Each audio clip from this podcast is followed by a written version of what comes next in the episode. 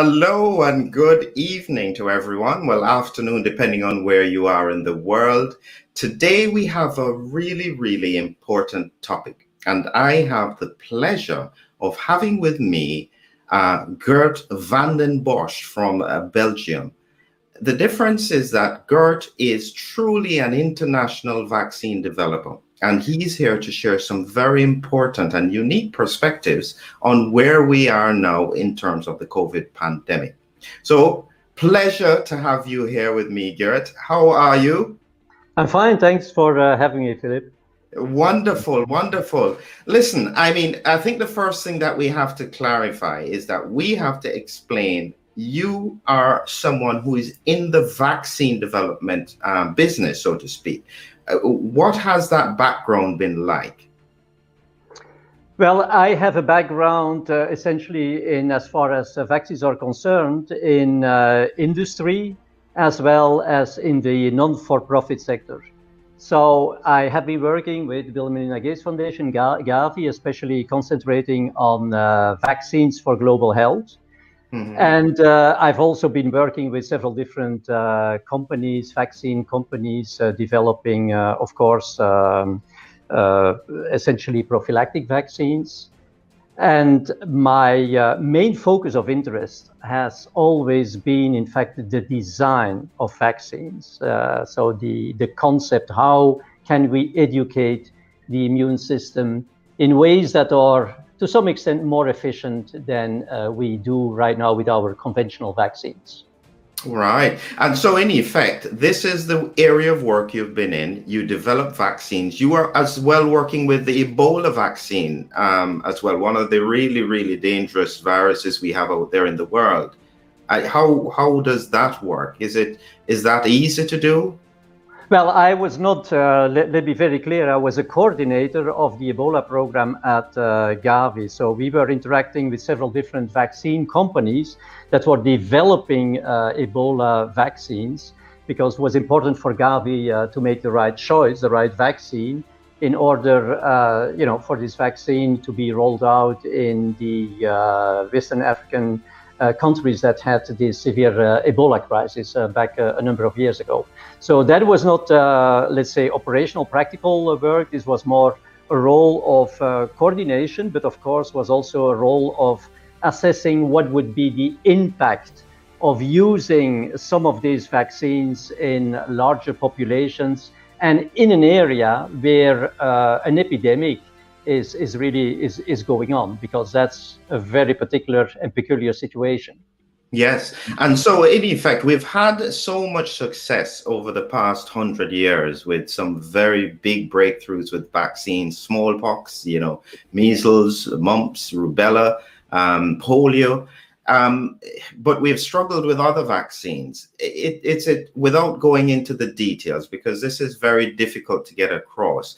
But is there a difference with how viruses operate that make some easier to get a vaccine for?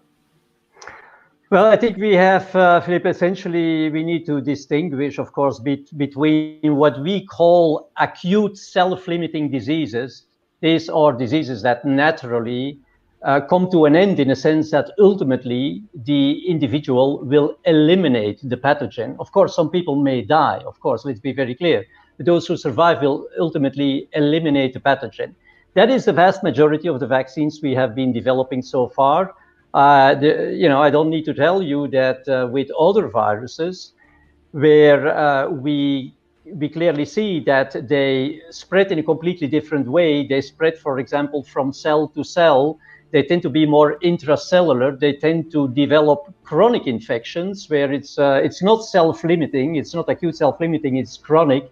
It is much more difficult, and that is the the reason primarily is that. Um, most of the vaccines we are developing are still antibody-based vaccines. So we need these antibodies in the blood, or we need these antibodies to translate uh, to the mucosa, for example, in order to capture the pathogen and to neutralize it. So some of the other bugs, uh, I mean, they have uh, a very insidious uh, strategy in a sense that they hide in cells that they can uh, already at the mucosal barrier penetrate, you know, immediately into cells, and then the cells uh, uh, may migrate, for example, to the to the the, um, the, lymph nodes. So they are shielded from the antibodies, and that makes it very very difficult. Uh, mm-hmm. Because we know that uh, we can catch them to some extent in the blood, but what they do all the time is that they insert mutation and they escape, they, they fully escape to our antibody uh, responses. So that makes it uh, way more difficult. Uh, it, it's also the, the, more or less the reason why also against cancer, etc., we have not been extremely successful with vaccines as I would say standalone uh, yes. therapy. Yeah. Absolutely, yes. Mm. So it, it, it brings us into where we are with regards to COVID 19. Now, if we we have 2020 vision at the moment when we look back at the pandemic and where we started from. And I've always said that at the time when the pandemic started, when it got from China into Italy, into Europe, into the UK, I thought that the only way that we could manage this is to lock down and to prevent the spread of this this very dangerous virus.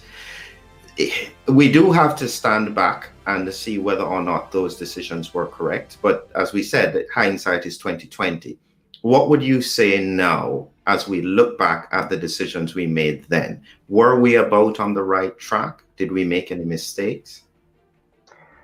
Well, frankly speaking, from the very beginning, and I mean, there is uh, many people who can uh, witness this or testify this. I always said that it was a bad idea to do lockdowns that uh, would also affect the younger people that we would prevent younger people from having contact from being exposed because remember the big difference back then was of course that we had uh, a viral strain covid strain that was circulating dominant strain and that was not highly in- infectious as those that we are seeing right now of course when a new virus gets into a population it immediately gets to the folks that have, you know, weak immunity. And we know, we know these people. This is to a large majority, of course, elderly people, people uh, that have underlying diseases or are otherwise uh, immune suppressed, etc. And um, of course, I mean, it was certainly the right thing to do to protect these people and uh, for them also to uh, isolate. But we have to distinguish frankly speaking, and that is what we, we have not been doing between those people that have strong innate immunity. I mean, it's not, uh, you cannot see when you see a person, you don't know this, but we know that young people have quite decent innate immune response. And uh, therefore, they are naturally protected. And even more, I mean, if they get in contact with coronavirus, it will boost their natural immunity. So therefore, from the very beginning, I don't. I, I, I was. I disapproved. Uh, you know, the fact that schools uh, got closed and and universities and that uh, youngsters were preventing even from having contact with each other. That situation is, of course, completely different. If you look at vulnerable people, the virus is, comes in the population. There is no new, uh, no humoral um, immunity. There is no immunity at all. In fact, so nobody has been in contact. So the youngsters, they can rely on good innate immunity. Elderly people, I mean, the, the innate immunity is waning. It gets increasingly replaced by antigen specific, by specific immunity as uh, people get older. So these people very, very clearly uh, needed to be protected. But uh, it has taken a lot of time before we understood, in fact, what, how, we, uh, how exactly the immune response and the virus were interacting. So there has been a lot of confusion, a lot of mistakes made. Uh, well, mistakes, I mean, retrospectively. Um, yeah. And, and that has also led to, um, you know, bad control right from the beginning, uh, I would say. And, so, uh, so with that in mind, and where we are now, as we are, as, as countries across the world have been drifting towards the Christmas period, there's still a rise in cases. Countries had to try and lock down mask mandates and so on. But we all had the hope that vaccines would come and break the cycle. This mm. is where clearly now, from your expertise, you seem to have a different thought about how we should have been thinking about vaccines then and even now. What, what is your perspective? Well, my perspective was and still is that um, if you if you go to war, you better make sure that you have the right weapon. And the weapon in itself can be an excellent weapon. And that is what I'm saying really about the current vaccines. I mean, it's just brilliant people who have been making these vaccines in no time and with regulatory approval and everything. So the weapon in itself is excellent. Question is, is this the right weapon for the kind of war that is going on right now? And there my answer is definitely no. Because these are prophylactic vaccines and prophylactic vaccines uh, should typically not be administered to people who are exposed to high infectious pressure. So don't forget, we are administering these vaccines in the heat of a pandemic. So, in other words, um, while we are preparing our weapon, we are fully attacked by the virus. The virus is everywhere. So, that is a very different scenario from using such vaccines in, in a setting where the vaccinee is barely or not exposed to the virus. And I'm saying this because if you have a high infectious pressure, it's so easy for the virus to jump from one person to the other. So if your immune response, however, is just mounting, as we see right now with a number of people who get their first dose. They get their first dose, the antibodies are not fully mature, or titers are maybe not uh, very high, so their immune response is suboptimal. But they are in the midst of this war. While they are mounting an immune response, they are fully attacked by, uh, by the virus. And every single time, I mean, this is textbook knowledge, every single time you have uh, an immune response that is suboptimal, in the presence of an infection, in the presence of a virus that infects that person, you are at risk for immune escape. So that means that the virus can escape to the immune response. And that is why I'm saying that these vaccines, I mean, in their own right, are of course excellent. But to use them in the midst of, in the midst of a pandemic and do mass vaccination, uh, because then you provide within a very short period of time the, the population with high antibody titers, so the virus comes under enormous pressure. I mean, that, that wouldn't matter if you can eradicate the virus, if you can prevent infection. But these vaccines don't prevent infection, they protect against disease. Because we are just, unfortunately, we look no further than the end of our nose in the sense that hospitalization, that's all what counts, you know, getting people away from the hospital. But in the meantime, we are not realizing that we give all the time during this pandemic, by our interventions, the opportunity to escape to the immune, to the immune system. And, and, and that is, of course, uh, a very, very, very dangerous thing, especially if we realize that these guys they only need 10 hours to replicate.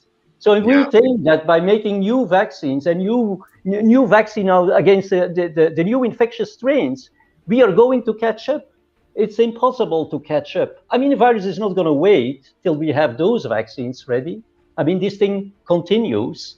And as I was saying, the thing is, I mean, if if you do this in the midst of a pandemic, that is that is an enormous problem. These vaccines are, are excellent, but they are not made for administration to millions of people in the midst, in the heat of a pandemic. So that is my point. Is this equivalent then, because you mentioned this in your paper, is this equivalent to using either a partial dose of antibiotics in an antimicrobial or in a bacterial infection, where you then produce superbugs. Is this the kind of example that you're alluding to? Well, that is a very good parallel. It's also the parallel I'm using actually in the paper we just posted on LinkedIn, which you know should be so open for everybody. Uh, I, I, mean, it's pure science because, uh, as you were pointing out, uh, Philip, the thing is The rule is is very simple. I mean, same with antibiotics. Either the antibiotics do not match very well with the bug. That's not good. That's why we are making antibiograms, you know, to first identify which which is this germ, and then we choose the antibiotics. We we need to have a very good match, otherwise there could be resistance. So when I compare this to the current situation, do we have a good match with our antibodies? No. At this point in time, we don't have a good match anymore because we have this kind of like almost heterologous variants, so that differ from the original strain. So the match isn't very good anymore, and hence we see people are still protected, but they are already shedding the virus. So that is one thing. The other thing is the quantity, of course. You tell people, you know, you take your antibiotics according to the prescription. Please don't, uh, as soon as you feel well, that doesn't mean that, that you, you can stop the antibiotics. Same here. And I give just one example. If you now give people just like one dose, I mean, they are in the process of mounting their antibodies. The antibodies still need to fully mature, etc. So this is a suboptimal situation. We are putting them in a suboptimal situation with regard to their um, immune protection. And on the other hand, they are in the midst of the war. They are fully attacked by all, you know, by all these kinds of uh, highly infectious variants. So I mean, uh, it's it's very clear that this is driving immune escape and will ultimately drive resistance uh, to to the vaccines. So my point is, yes, Philip, it's very similar. There is one difference the virus needs living cells. I mean, if you're driving immune escape, but the guy has no chance to jump on somebody else, who cares? Mm-hmm. The situation is now different because we are in the midst of a war. We, there is a high infectious pressure. So the likelihood that an immune escape immediately finds another living cell, that means another host, is very, very high. It's per definition. It's the definition almost of a pandemic. Yeah. So it, it raises a simple question that somebody has put in, in front of us here, which is it's perfectly common sense. What do we do? That question is very easy. I mean, we need we need to to do a better job when we are confronted with situations that seem very dramatic, like you know an epidemic. Our generation uh, has not, you know, been living in times where there are uh, epidemics or pandemics, and so we immediately take action and and jump on the beast with the tools we have instead of analyzing what is really going on. And one thing that uh, I thought was extremely interesting was and it's something that was not really understood. We know that a number of people are asymptomatically infected. So they are infected, but they don't develop severe symptoms. Of course, they can have some mild symptoms, upper respiratory disease, whatever.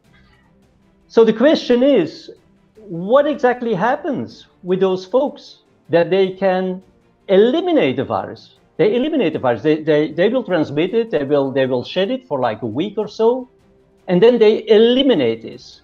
Uh, you could say, yeah, of course, we know that antibodies eliminate. Oh, wait a minute. The antibodies come later.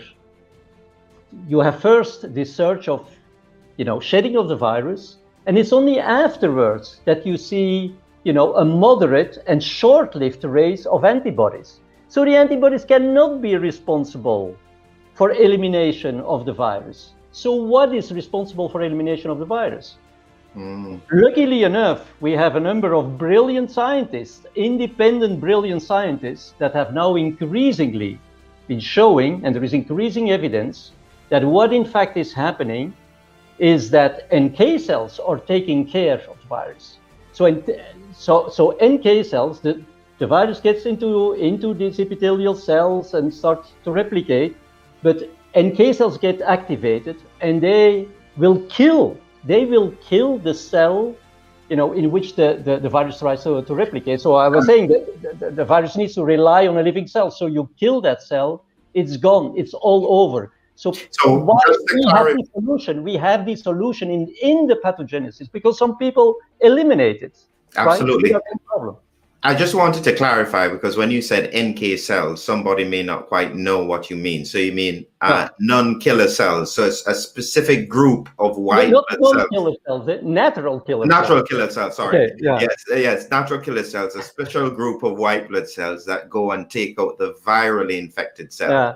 Yes. Let's- so, um, yes. So, yes, you're right. Is that uh, because I have seen from a clinical perspective, very old uh, patients who you would expect to be overwhelmed by the virus, and they have a few symptoms, and then they're okay. So, they the body does manage to get rid of it in some cases. And so it raises the point that I've always been saying is that we haven't spent enough time understanding how the virus impacts the body and understanding how the pandemic then will impact the world. We've spent all of our time just going for solutions. Has that been a mistake? Of course, this has been the you know the the most uh, the most important mistake. I think uh, I'm not sure many people, and I I was part of them. So in in all modesty, I was part of them.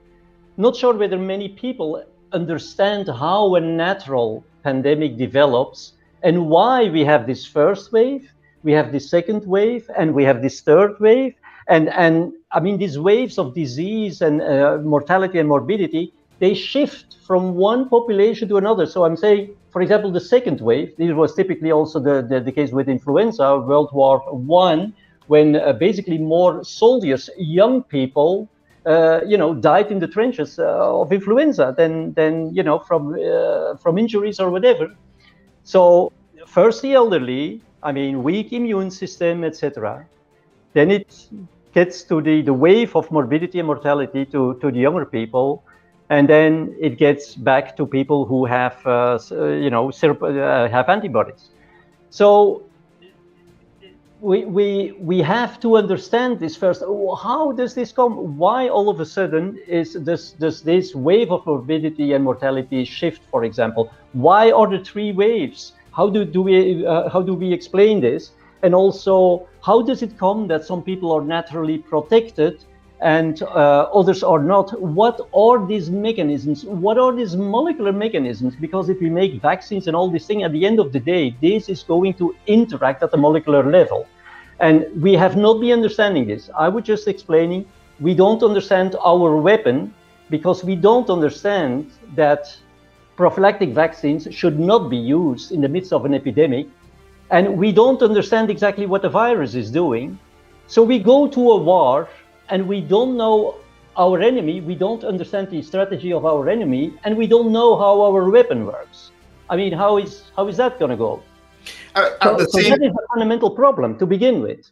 I, I, I understand and I, I completely accept that. But at the same time, I am still thinking that if the governments don't respond in some way, because they have to be seen to be doing something, um, what they seem to be in a lose lose situation. If they don't do anything, they're going to be criticized. And if they do do something, they're going to be criticized.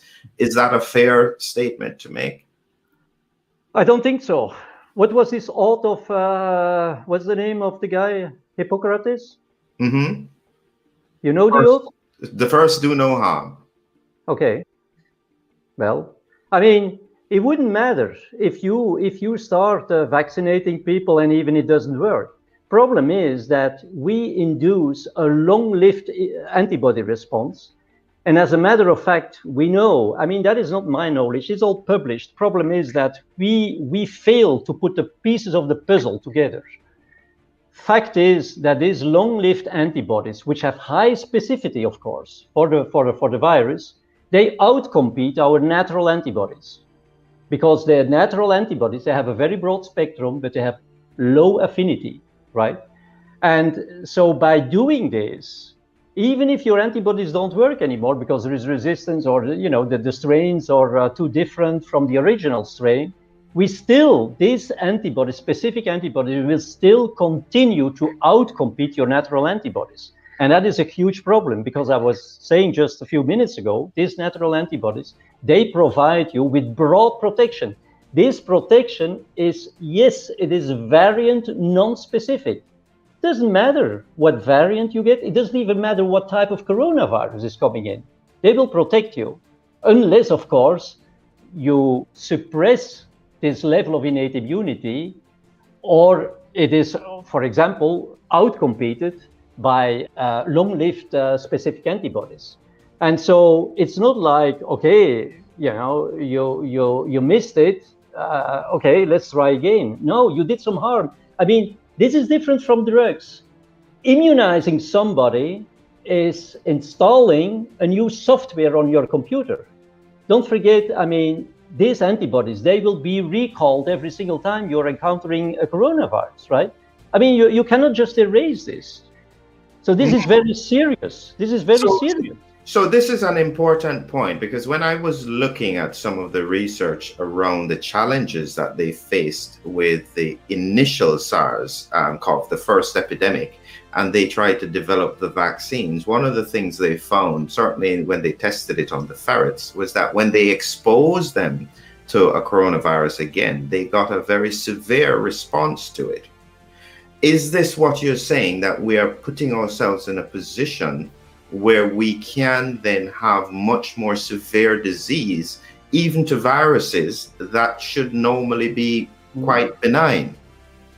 Well, you know, Philip, you you see all my passion and my conviction but i mean i've been the last to criticize the vaccines uh, in terms of would they in some regard could they in some regard be unsafe because you know you would have even this exacerbation of disease uh, due to antibodies that doesn't match uh, very well with the uh, coronavirus they're exposed to etc I, I, know there is there is reports on this, and there is a lot of uh, you know uh, serious thoughts about this.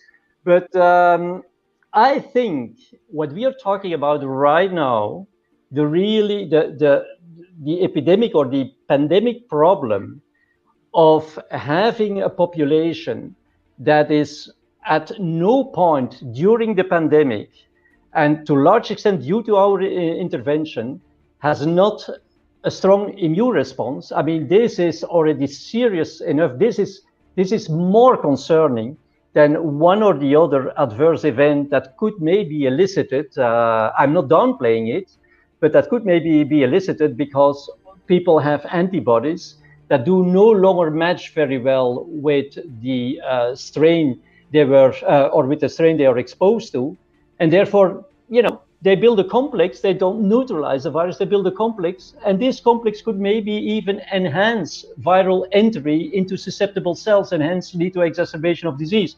I mean, this may be possible, but the problem I'm talking about is a global, a global problem. It's not an individual getting an adverse event.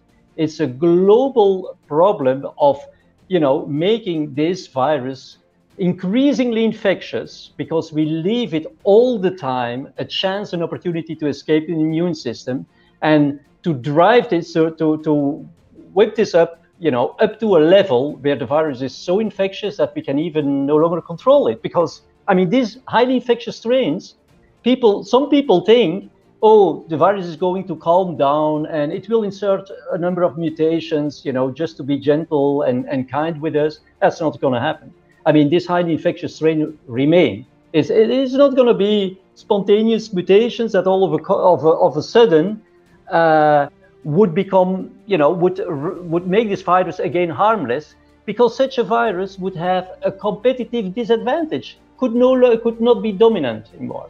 So that's not going to happen. So we're talking about a very, very, very serious problem here.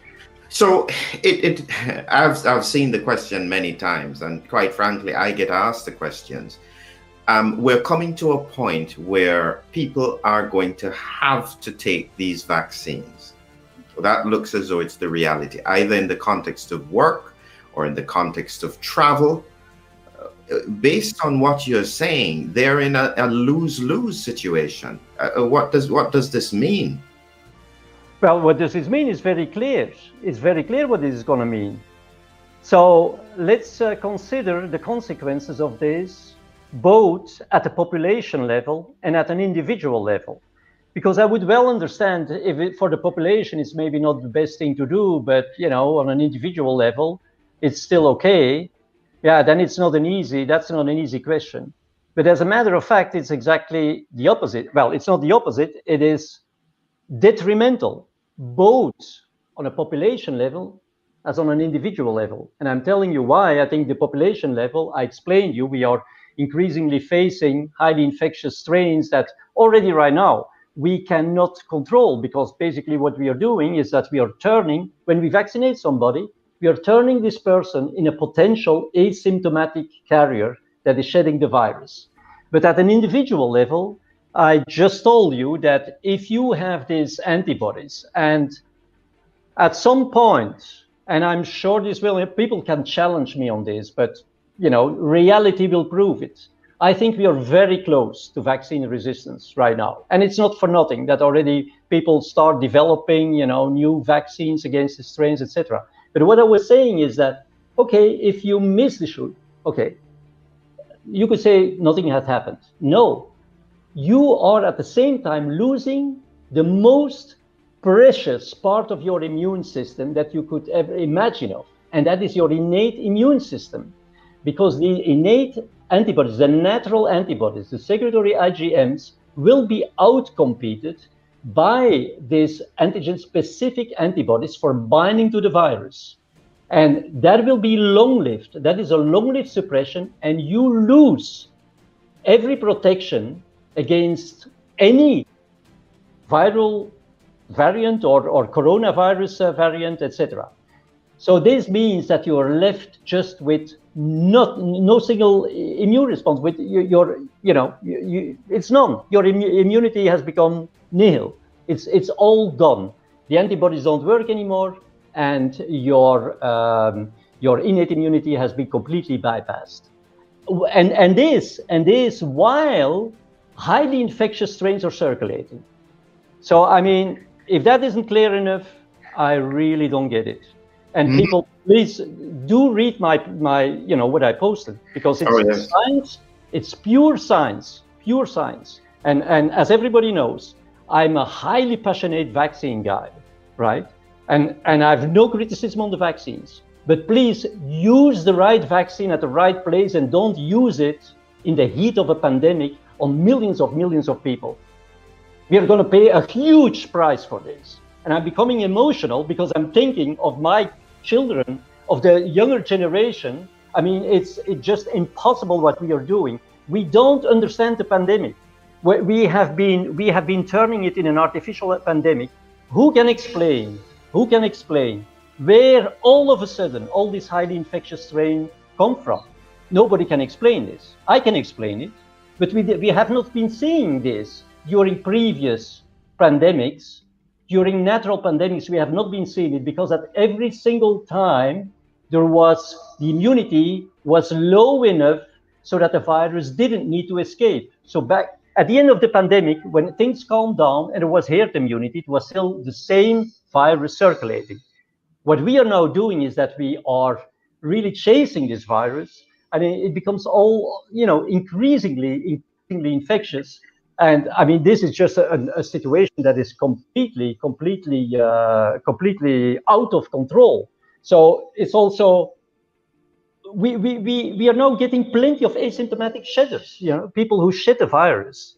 Uh, because if they are vaccinated or they have even antibodies from previous disease, they can no longer control these highly infectious variants. So how does that come?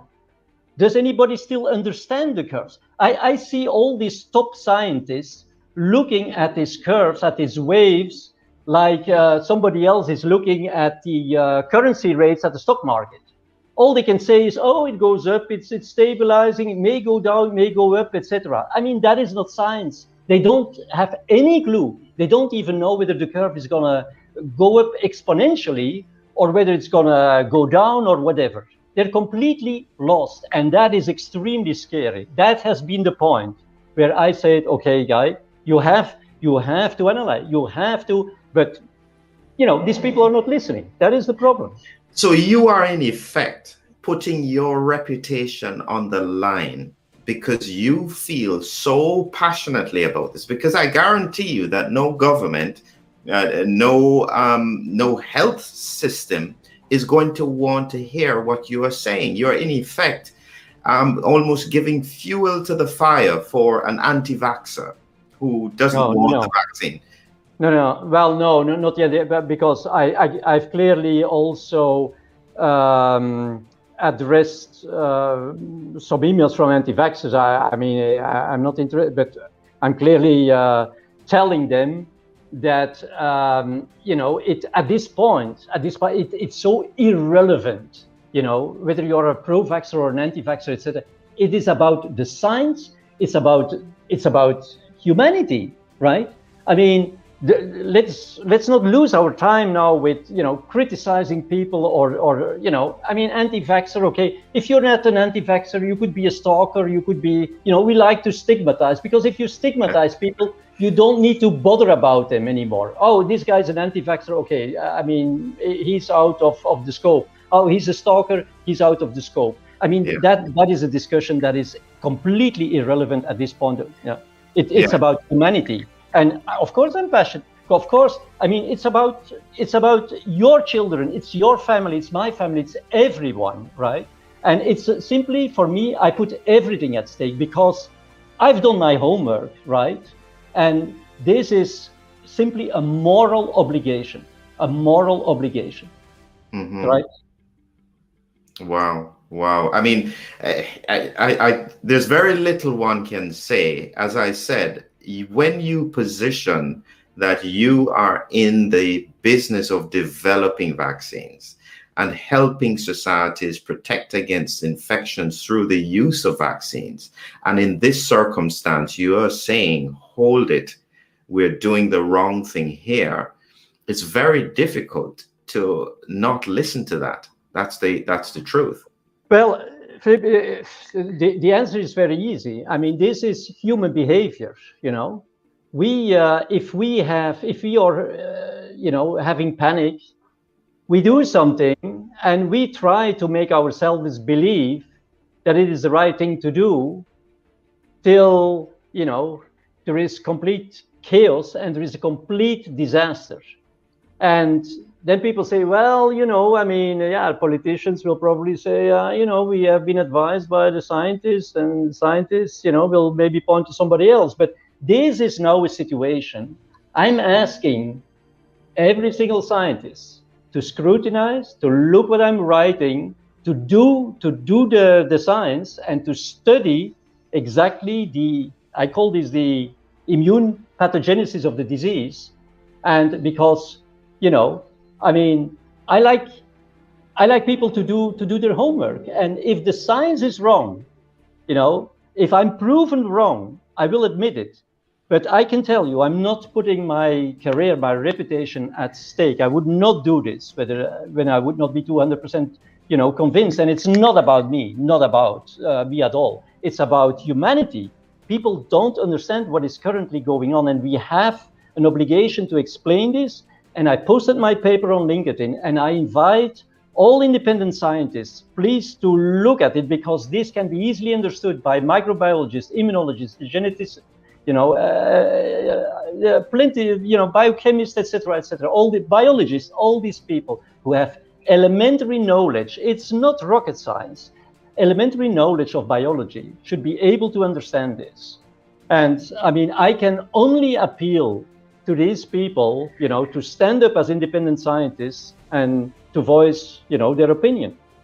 Yes, yes, yes. I mean, that was a long point that somebody put on about the innate immune response. Um, uh, over the false overreacting of the innate immune response, leading to detrimental effects on other in other coronaviruses. So, I, I, I think you have expressed this so well, Geert, is that um, I think that just hearing your explanation, the passion, the focus on the science, I think that that's as much as you can do.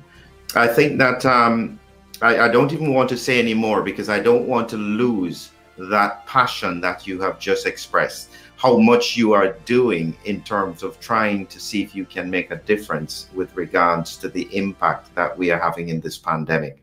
You know, we really, really appreciate that, Geert. We really, really appreciate that. I hope enough people um, shares this, listens to it. Certainly, because I'm connected with a lot of scientists. Please um, connect with Geert, take a look at his paper, and um, and see what you think.